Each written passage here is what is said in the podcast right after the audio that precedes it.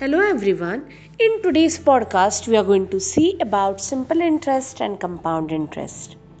Simple interest formula is P into T into R upon 100, where P is principal, R is rate, and T is time.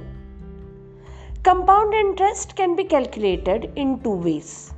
First, using simple interest method, and second, by compound interest method.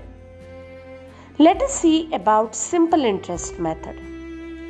Suppose in the question, if time is given as 3 years and if you want to calculate compound interest using simple interest method, you have to remember certain things. First thing is amount what you get for first year should be taken as principal for the second year Amount what you get for second year should be taken as the principal for third year. Second thing is the formula remains same.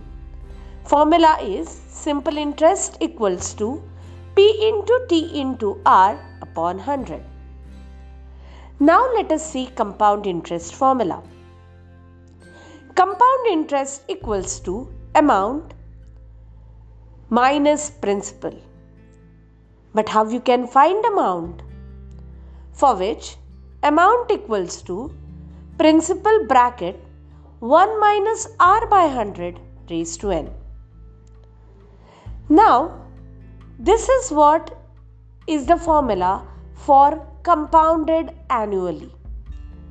If compound interest you want to calculate for half yearly, then the same formula is just changed to r upon 2 and time is just multiplied by 2.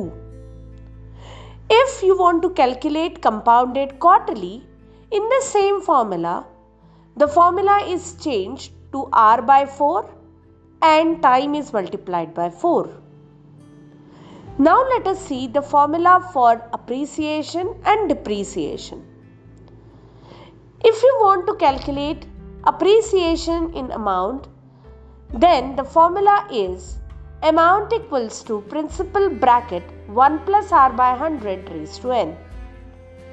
And for depreciation, the formula changes to amount equals to principal bracket 1 minus r by 100 raised to n.